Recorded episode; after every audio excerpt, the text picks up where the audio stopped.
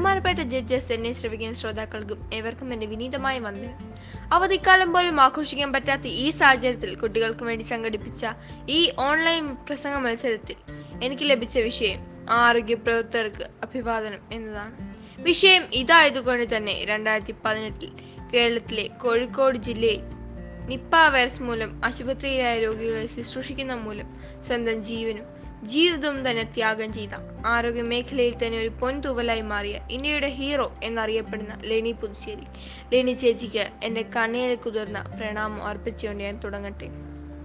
Corona virus disease രണ്ടായിരത്തി പത്തൊമ്പത് എന്ന കോവിഡ് പത്തൊമ്പത് ലോകത്തെ തന്നെ കാർന്നു നിന്നുകൊണ്ടിരിക്കുന്ന ഈ സാഹചര്യത്തിൽ ഒഴിച്ചുകൂട്ടാൻ പറ്റാത്തൊരു മേഖലയാണ് ആരോഗ്യ മേഖല എന്ന് പറയുന്നത്.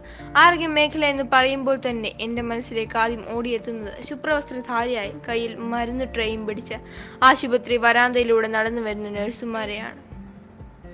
നടന്നു നീങ്ങുമ്പോഴും മറ്റുള്ളവരുടെ കുശലം പറഞ്ഞ് തന്നെ കൊണ്ട് കഴിയുന്ന സന്തോഷം പകർന്നു നൽകുകയാണ് അവർ ചെയ്യുന്നത്. നാം കേട്ടിട്ടുണ്ട് പുഞ്ചിരി ഈശ്വരന്റെ വരദാനമാണ് അതെല്ലാവർക്കും പ്രസാദമായി നൽകണമെന്ന്. എന്നെ സംബന്ധിച്ചിടത്തോളം ജാതി വർണ വർഗ വ്യത്യാസമില്ലാതെ രാഷ്ട്രീയ ഭേദമില്ലാതെ എല്ലാവരെയും ഒരുപോലെ ശുശ്രൂഷിക്കുന്ന അവർ അവർ തന്നെയാണ് ഭൂമിയിലെ ദൈവങ്ങൾ. അല്ലെങ്കിൽ നാം കരുതുന്ന പോലെ നമ്മുടെ സ്വന്തം ഈശ്വരന്റെ മാലാഖമാർ. ഇവരെ കൊണ്ട് മാത്രം തീരുന്നില്ല നമ്മുടെ ആരോഗ്യ മേഖല അവർക്ക് വേണ്ട മറ്റ് മാർഗനിർദ്ദേശങ്ങൾ നൽകുന്ന നമ്മുടെ സ്വന്തം ഡോക്ടർമാർ.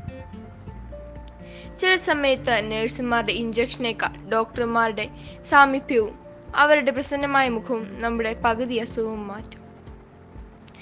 ലോകം തന്നെ ഉറ്റുനോക്കി മഹാമാരിയെ ചങ്കുറപ്പോടെ നേരിട്ട് ഇതിനു വേണ്ട മറ്റു നടപടി സ്വീകരിച്ച നമ്മുടെ സ്വന്തം ആരോഗ്യ വകുപ്പില്ലാതെ ആരോഗ്യ മേഖല ഒരിക്കലും പൂർണമാകില്ല. അതുകൊണ്ട് തന്നെ ഈ അവസരത്തിൽ നമ്മുടെ സ്വന്തം പ്രധാനമന്ത്രിയായ ശ്രീ നരേന്ദ്രമോദിജിയെയും നമ്മുടെ മുഖ്യമന്ത്രിയായ പിണറായി വിജയൻ സാറിനെയും നമ്മുടെ ആരോഗ്യ വകുപ്പ് മന്ത്രിയായ കെ കെ ശൈലജ ടീച്ചറിനെയും ഈ അവസരത്തിൽ ഞാൻ നന്ദിയോടെ സ്മരിക്കുന്നു.